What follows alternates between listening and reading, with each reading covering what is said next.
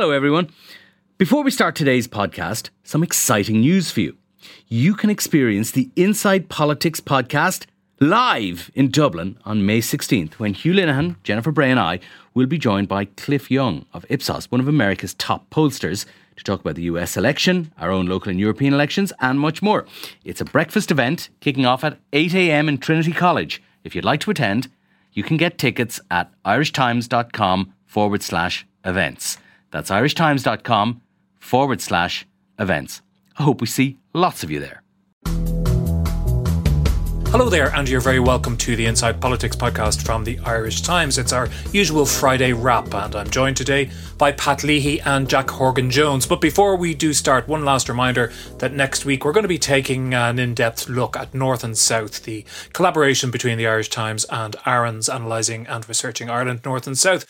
We're still very keen to uh, put your questions to the project coordinator, so please do send them to politicspodcast at irishtimes.com. That's politicspodcast at irishtimes.com. And do try and get them in in the next 24 hours or so by Saturday, February the 4th. And if possible, do send them as an audio file because we do like that. But anyway, to the to the matters of the day. Uh, hi, Jack and Pat. Hello, Hugh.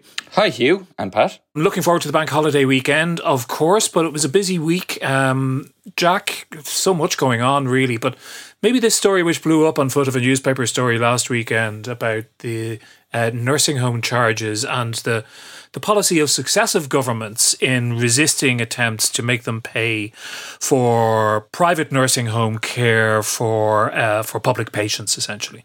Yes, so the Mail on Sunday had this story based on a cache of documents they got from the now uh, famous or infamous, depending on your perspective, um, Department of Health whistleblower Shane Corr, uh, previously seen in uh, RTE and the Business Post. Um, who have done uh, exposés based on, on material that he has brought to brought to light. Uh, this particular one focuses on a, a, legal strategy that the the state developed and deployed in uh, reaction to the legal risk, I suppose, of being taken through the courts by uh, people or the families of people who had uh, who had um, medical cards, but uh, ended up in private nursing homes and ended up having to fund private nursing home care.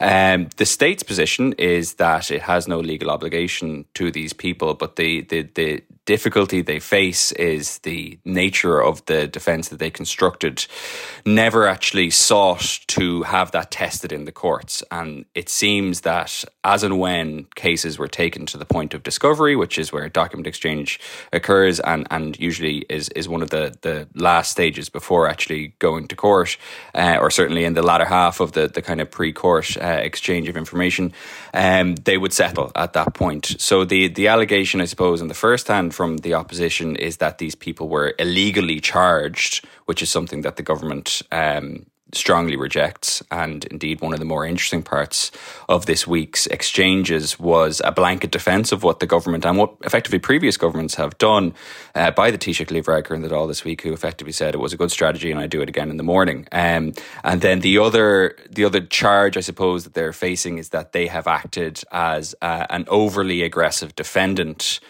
when being uh, taken to task by a plaintiff who most people would have a good degree of sympathy with. That is, you know, people who are in the lower uh, deciles of income, uh, as evidenced by the fact that they have a medical card, and are obviously in, in at a vulnerable life stage, as evidenced by the fact that they need uh, nursing home care, which is quite often uh, end of life care in Ireland. Um, so there, I think there, there, there's two problems that the government face here. On on the one hand, you know, they're, they're whether or not uh, the legal justification they have for their actions holds water throughout. Um, that will be tested in the first instance by a report that's being drawn up by the Attorney General, Rossa Fanning, which will be uh, brought to Cabinet next week and published thereafter. I suspect he will say, and in fact, my understanding is he has already given a strong backing at Cabinet last week, albeit an informal one to the to the strategy so far.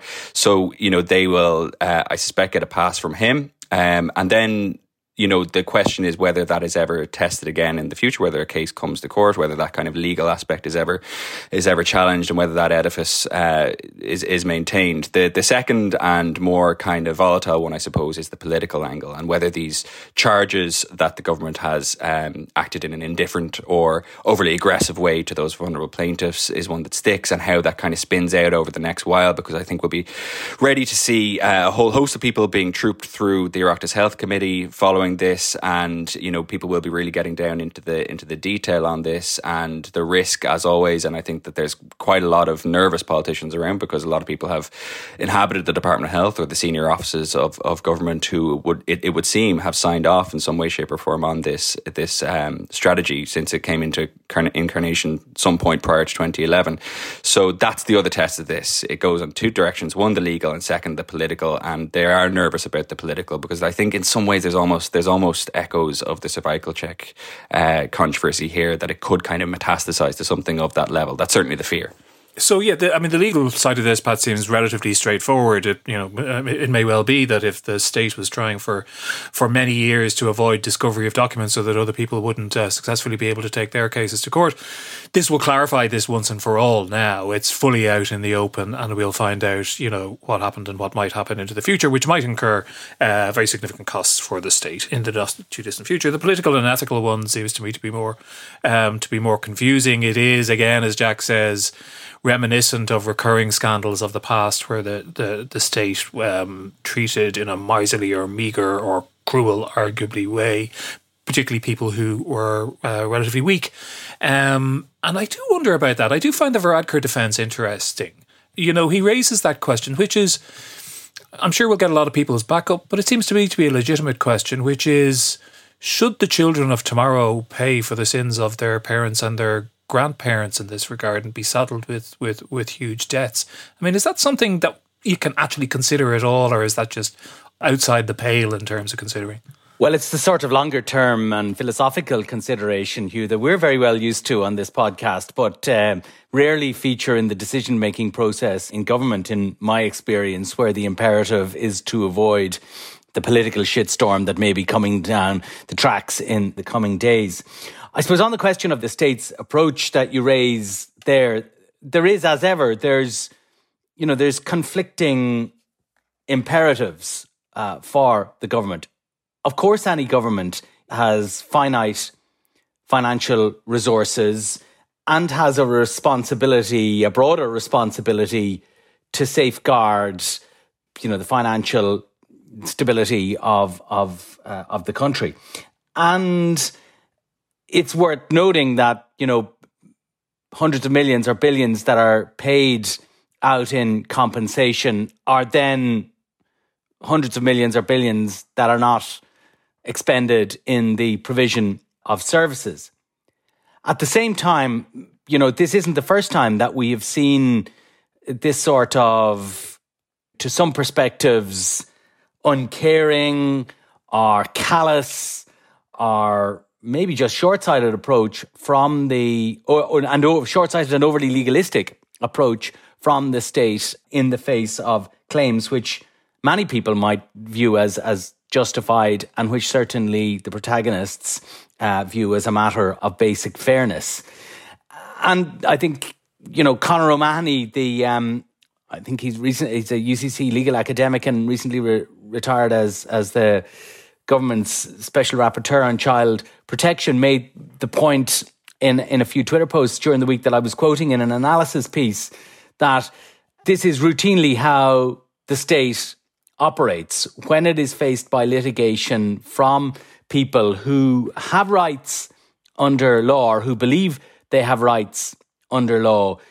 The state doesn't either front up a defense or it doesn't immediately cave and uh, and provide the services or the compensation that is sought, it wears them out or it seeks to wear them out through a long and uh, drawn out defense, and then eventually settles with those litigants who have been either well resourced enough or determined enough, and in some cases both, uh, to see the process to its conclusion. And I do think that there is something kind of from, uh, you know, from an equity point of view that is unsatisfactory about that. Um, same time, I guess if I am Minister for Health, I'm thinking I don't want I don't want my budgets busted by uh, by a series of claims for for compensation. So I think there's claims that are justifiably competing here. But it's a system that favours the powerful and the well resourced over the weak and the less well resourced, isn't it? And people will then point to other situations in which companies, banks, other sorts of institutions have received redress from the state and, you know, and they will draw their, you know, quite justified parallels. Yeah, sure. I mean, I guess nobody receives redress from uh, from the state without a pretty determined effort, and often the redress that is then you know, granted is granted after such a long period of time that, you know, it's unsatisfactory from almost all perspectives. It's unsatisfactory from the point of view of current taxpayers to be saddled with uh, a bill for, you know, historic inefficiencies or neglect by the state. But it's also unsatisfactory from the people who get at the end of the day. I'm not sure what the answer is, Hugh, but your observation is certainly true that it's a system that doesn't favor you know people uh, without resources or without other capacities to pursue a fight against uh, the state over a long period of time.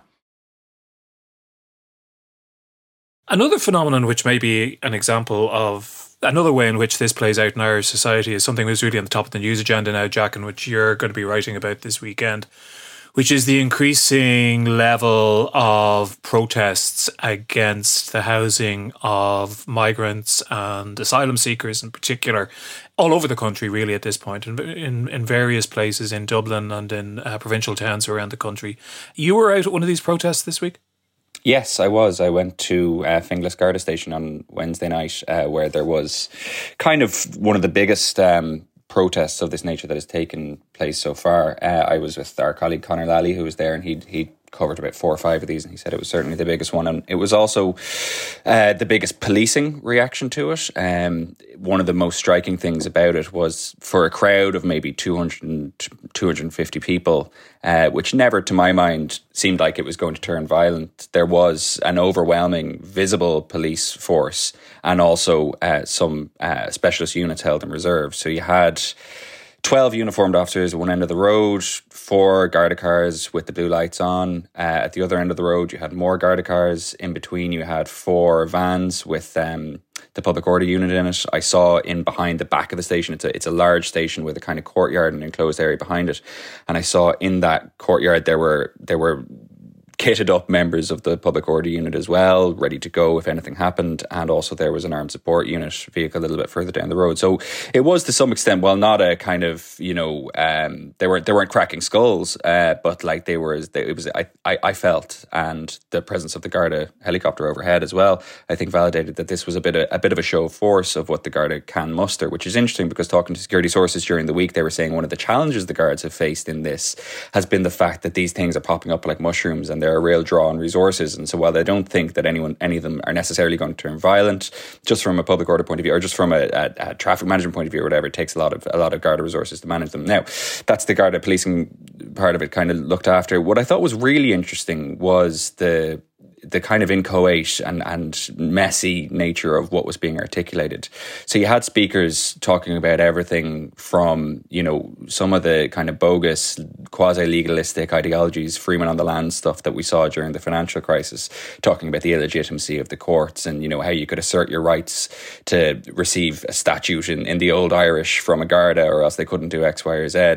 And these are some of the, the ideologies being espoused. And, and then from within the crowd itself, a frustration growing about this. And, and at one point, someone said, you know, and I'm paraphrasing, you know, we're not interested in that shite. You know, there's we're here for the immigrants, and that was said several times. And and and what I thought was notable was that the the sentiments that uh, provoked the kind of loudest and most uniformly positive or encouraging response from the crowd were those anti-immigration sentiments. And talking to people within government and around government over over the uh, the course of reporting this piece that's going in tomorrow, there is a definite concern growing um, about the the scale of this. They don't think it's on the scale of the water charges protest, but in, on the other hand, they do point out that while the water charges protest was very much anti-government, there's a wider sense of of alienation and anger towards the system writ large, and that's something that I saw in the piece or in the at the protest as well on Wednesday evening when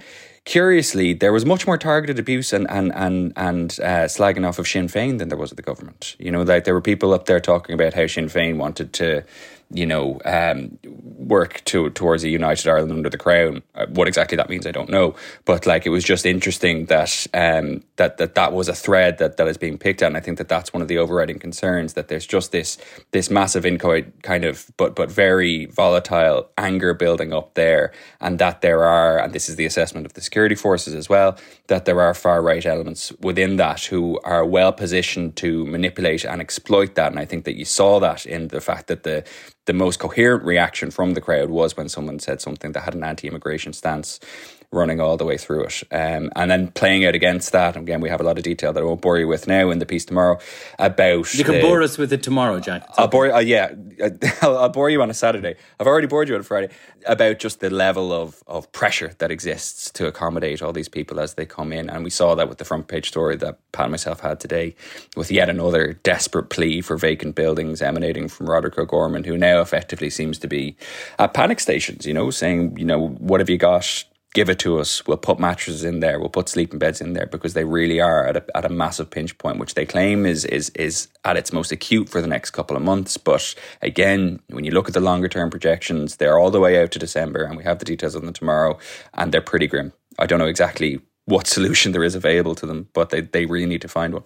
Yeah, today's story, Pat, that you know talks about community centres, art centres, anything that's available at all that has four walls and a roof, as far as I can see. Roderic Gorman is, is looking for it. Yeah, and I mean he's looking for he's looking for vacant buildings, obviously, but I'm not sure how many you know vacant sports centres or arts venues or uh, or conference centres, etc. There are out there, and you know, I mean, Jack noted that there's a real air of desperation, I thought, uh, uh, about this letter, which has gone to other ministers who will pass it on to their, uh, you know, pass it on to their officials, who will pass it down the line to various sorts of organisations that are under the ambit of of each government department. But you know, without officials actually going out and you know looking for uh, such venues you know, it's hard to see many of them being discovered. And, you know, I, I think we're really in for, uh, you know, a tough few months on this front, or rather, the refugees themselves are in for uh, a tough few months uh, on this front because, um, as as you've both noted, there will be nowhere to put them when they when they come here. And I think we've reached the stage now where okay, we're saying there's nowhere to put them, and we need to roll up sleeping bags in uh, in in halls. So they've got to find those halls uh, now, and this is uh, this is what it's about. So, um, and I think y- you know you're going into the officials would say yes, the next few months is going to be difficult, uh, but uh, you know then we hope to have more temporary accommodation coming on stream, modular homes, and uh, and so forth. But but all the while, people are arriving. This is um, it's a moving, not a static target. And I think there is a hope in official circles. I'm not sure I, w- I would elevate it to the level of, of a strategy, but there is a hope in official circles that if the situation is very bad here, that people will stop coming, that the numbers of people that are coming will um, will will begin to tail off, and that will then enable the target to stop moving and enable officials to get to grips and the system to get to grips with the numbers that are that are there at the moment. Which, you know, if you think about it, isn't uh, it's not a brilliant approach, really. You know. No, it is not. Jack, one last question to you on this. I mean, I know you say these things are, are popping up all over the country, the, these protests, uh, and this may be my, my bad judgment call here, but if if this was one of the biggest ones and it was 250 people, it's not that many people by the standard of you know demonstrations on other issues that we've seen in the past. Is there any possibility at all that we're that we're overstating the level of hostility that's out there right now? Hmm, it's a good question. Um, so I think we need to draw a distinction between identifying this as a a mass movement. Um, of the scale of the, the, most recent example is is the water charges, uh, and then the tax the tax stuff that happened in the in the late eighties. Fairly imprecise description there. Um, I'll defer to some of my senior colleagues to be more precise as to what the tax stuff that happened in the late 80s was. Um, you refer, of course, to the PAYE protests, don't you? That's it. Thank you very much. In the early 1980s, Jack, before you were born. Thank you. Well, there, there you go. You've offered my excuse for me. Um, so we need to draw a distinction between that and and and what we're seeing right now. Um, I, I think I think that the difference is just the it's the frequency of these things. Um, the, it's the fact that they're so widespread. And talking to people, um, TDs uh, who keep tabs on the emergence of these protests in their constituencies, they're saying that notwithstanding the kind of niche and to an extent comforting explanation that this is the product of manipulation by a kind of sinister fringe or the far right or whatever, which there is elements of truth to, they are seeing, you know, quote unquote, ordinary people in there, mainstream people. They feel this is going mainstream and that it is, that the, there is a, an audience out there, you know, that is at the at a bare minimum curious about what is happening. Um, and that the, the both the kind of on the ground outworkings of that, be that whether a couple of lads leave a protest like this all amped up and beat someone up, or, you know, the more substantial political outworkings of this, whether this kind of sentiment is ever given a, a voice, a parliamentary outworking, I don't know. Uh, you know, the, the, the radical fringes of, of kind of most forms of politics have generally not enjoyed that widespread of parliamentary representation in the Dáil. But could that be something that emerges over the next period? I don't know. Or is it just something that moves migration politics more to this more to the center of, of mainstream politics? And I think that's where we're going to lie. That's that that you know I was talking to someone in cabinet earlier on today, and they were saying this in the round, not necessarily you know the migration crisis or the accommodation crisis that is associated with it, but your migration policies are now going to be something you're asked about on the doorstep, which is something that has not really happened, I suspect, in about 20 years, if it ever happened at all. And that's where I think, you know, that's why I think this is important, both on the ground, the policing threat, the, the lack of social cohesion, and the, the, the threat to vulnerable people that may arise from it, and also how it kind of moves the centre ground of Irish politics and how it changes the issues that people care about and have salience for voters. One of the things that's bubbling away in the background Pat, uh, somewhat more esoteric it feels in comparison to what uh, Jack's been talking about there, is the prospect of a deal on the Northern Ireland Protocol. And anything happened this week, or is it just all rumours and whispers? Just to add very briefly to what Jack said there, to conclude on that that subject is you know, this is something that we've seen, you know, on immigration happening all over Europe. Um, we would be naive to think, you know, that there isn't a, a, a constituency that wants to limit very severely immigration uh, into Ireland here. And I, you know, I think what we're in danger of now is that, you know, failures of government to react to the situation with sufficient foresight and uh, and then scale and capacity will lead to uh, an anti-immigration theme becoming part of our politics. And I think that is what that cabinet member was referring to. And I think we're pretty close now to the that particular genie being being left out of the uh, out of the box if it hasn't already got out. And you know the kind of comforting myths that we've taught ourselves uh, in the past about the Irish being you know singularly immune to racism and this kind of rather witless uh, you know idea that oh you know if you're if you're a racist then you're not an Irish person. I think we're about to be confronted with the um the shortcomings in those particular analyses of the situation. On the protocol, talks are continuing. There was a story in the London Times during the week which said a deal had been done between the EU and uh, uh and the UK.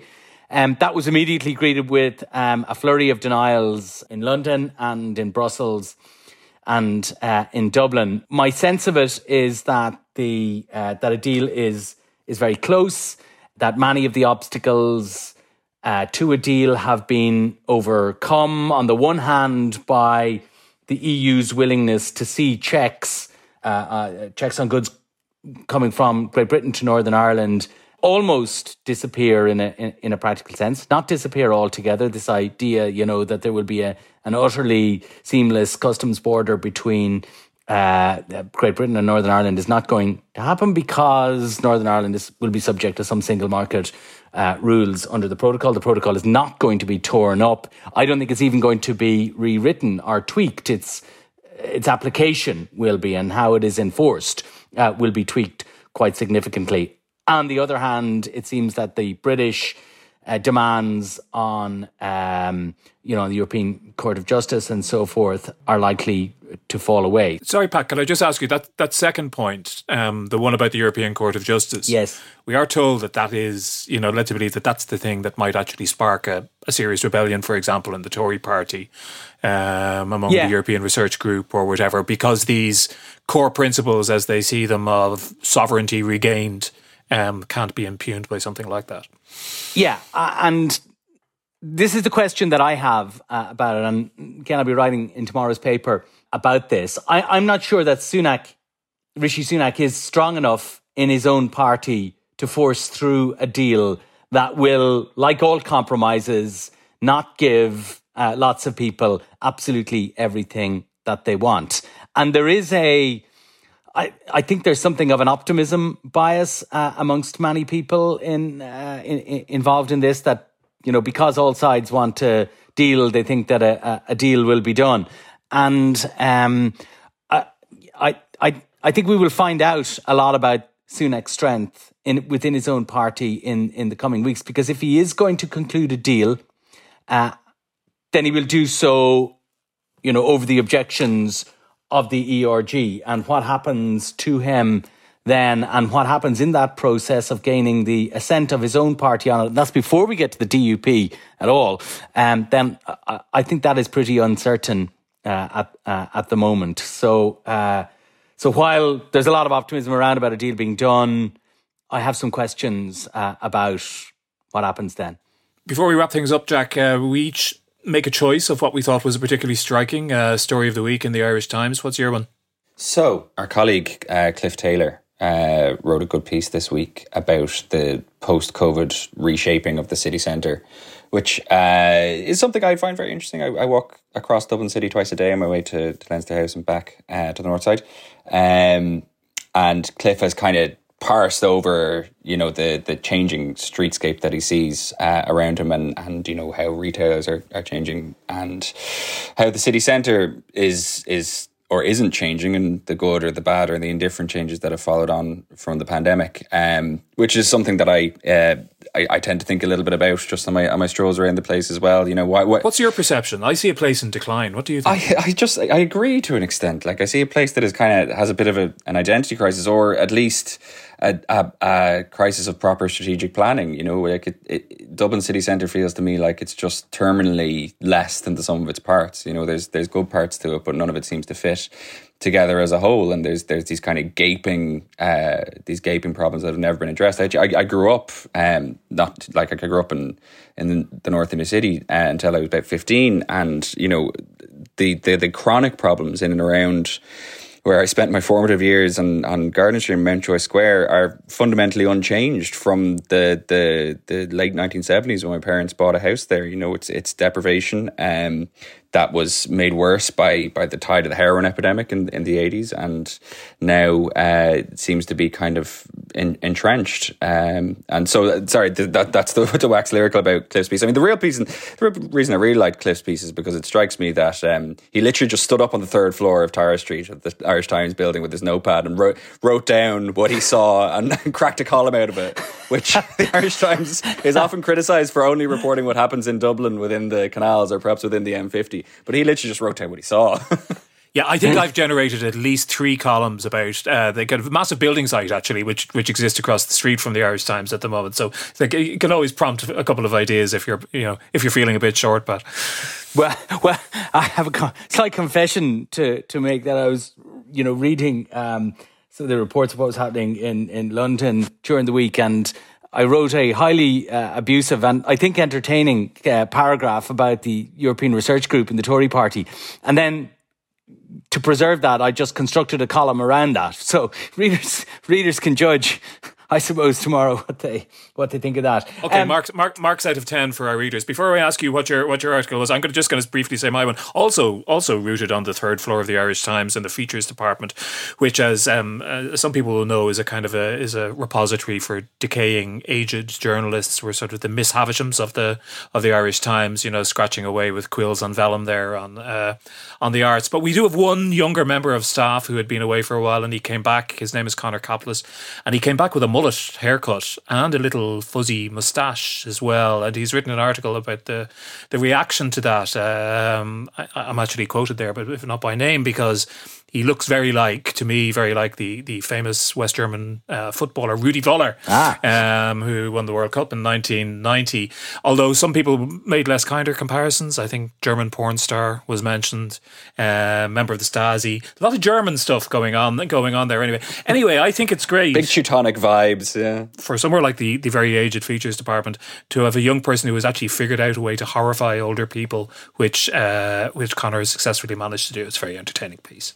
Pat. Well, in a in a similarly weighty fashion, I don't pick uh, one one individual article. Uh, I pick uh, the entire week's coverage uh, of the uh, Six Nations, which is uh, starting tomorrow, as listeners will will know. And I've been reading all of our stuff by Gerry Thornley and his colleagues. Um, uh, very closely. It's one of my favourite times of year. I like the Six Nations almost as much as I like the Munster Hurling Championship. It starts tomorrow, so uh, don't call me for the next few weeks. Great. I like the Six Nations more than I like the Munster Hurling Championship, so I'm I'm just as happy, if not happier than you. In fact, I've got a snide decide about about Munster in my column tomorrow, but you'll have to go to the Irish Times to read it. And of course, don't forget that in order to do that from a digital point of view, anyway, it's a good idea to sign up to subscribe to the Irish Times at irishtimes.com slash subscribe. We will leave it there for the week, thanks to Pat and to Jack. To to our producer Declan Conlon and our engineer JJ Vernon. We're going to be back very soon. It is a bank holiday, so do enjoy it. Uh, see you after that.